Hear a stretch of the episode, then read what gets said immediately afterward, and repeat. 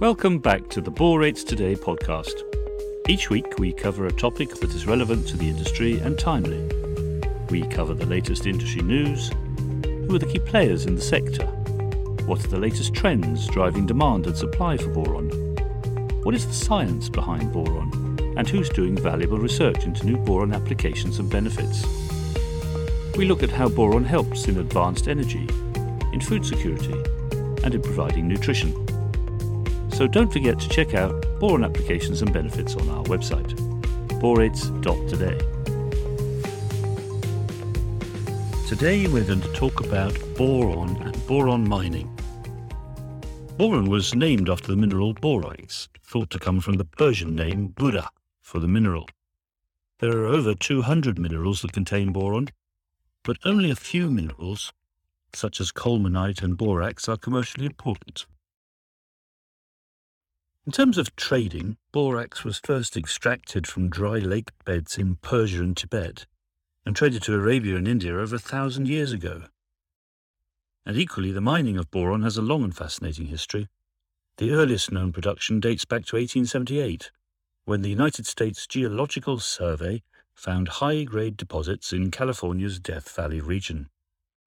But it wasn't until 1906 that the commercial mining actually began. However, it did not last for more than three years due to heavy competition from nearby mines at Trona Pinnacles and Searles Lake, as well as financial difficulties during World War I, which caused its closure shortly after 1916. Ten years later, in 1926, another attempt was made by a vanadium corporation, again with little success because regulations required an expensive treatment process before export could take place. In the early days, it was also discovered that in large quantities, borax would cause a person to go into shock.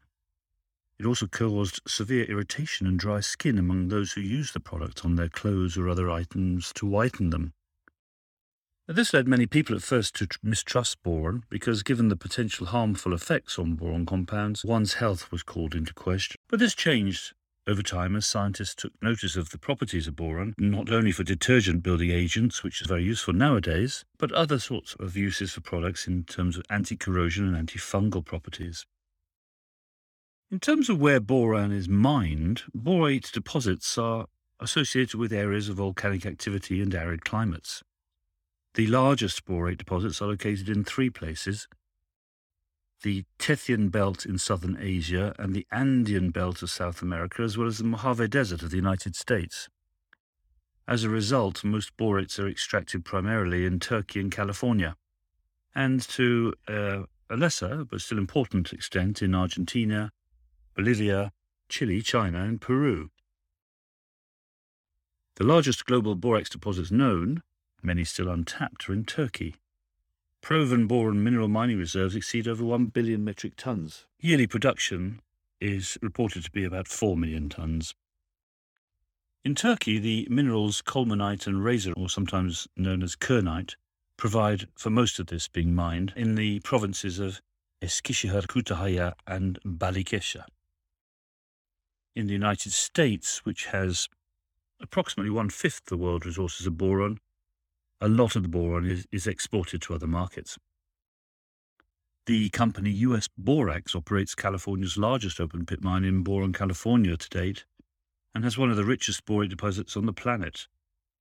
There are also promising operations scaling up in Southern California in Fort Cady, which is operated by a company called 5E Advanced Minerals which many of you may know formerly as American Pacific Borates. They recently listed on NASDAQ in early 2022 and is the only recent mine to have been given a license to carry out operations. There are several steps needed to extract boron for commercial purposes, including dissolving, settling, crystallizing, filtering, drying, conveying the borates.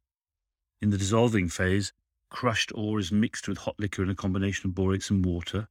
The borates dissolve in the water, and insoluble rocks, sand, and other solids are then removed using screens. In settling, the saturated borate solution is pumped into these large settling tanks called thickeners, where the heavier settles to the bottom of the tank, leaving the liquor on top. This liquor in the crystallization phase is transported to tanks called crystallizers, to be cooled, and the drop in temperature forces the borates to crystallize, forming a slurry of borate crystals and water. This is then filtered over special fabric filters and washed to ensure purity, and the water is drawn away by a vacuum beneath the filter. In the latter two stages, the drying stage, the damp borate crystals are then transferred to huge rotating dryers that use hot air to finish the crystal drying process.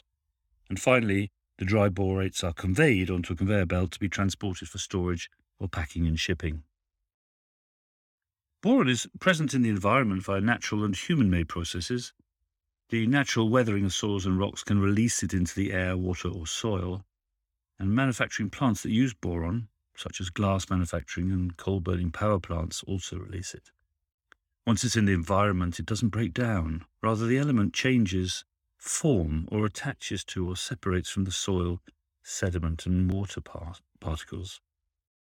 It's an essential nutrient for aquatic life and terrestrial plants, but at high concentrations it can have toxic effects. For example, concentrations of boron observed in Minnesota's surface waters are typically lower than the level that would harm aquatic life. Boron has become a strategic mineral for many markets due to its ability to add value to EV batteries and advanced energy, as well as in decarbonisation. It's used in multiple applications and industry sectors with global scale of production and distribution. There are important implications for our planet's ecosystems and climate change. To tap into the resource rich market, many countries have expanded the production of boron. There is also an ongoing debate about the effects of boron mining on our environment. The impacts are complex and vary depending on contextual factors such as geography, geology, climate change scenarios, socioeconomic status of communities in proximity to mines and sites. To wit, there have been a number of cases in the last year in 2021 where protests were held in Serbia and in the US against potential projects to explore new sources of boron. And one serious impact of mining on the environment comes from high water consumption and the consequent depletion of water resources, as well as the fumes that can be released into the air and cause air pollution during the extraction phase. Some critics claim the practices lead to environmental degradation by way of contamination or resource depletion. However, others point out there may be economic benefits that some stakeholders involved, like governments and local people who work at these mine sites, so that they can improve lives through increased income opportunities and employment in this industry, as well as the benefits that accrue from boron being available for use in agriculture, in agri-tech, in advanced energy and green energy in the local and international communities.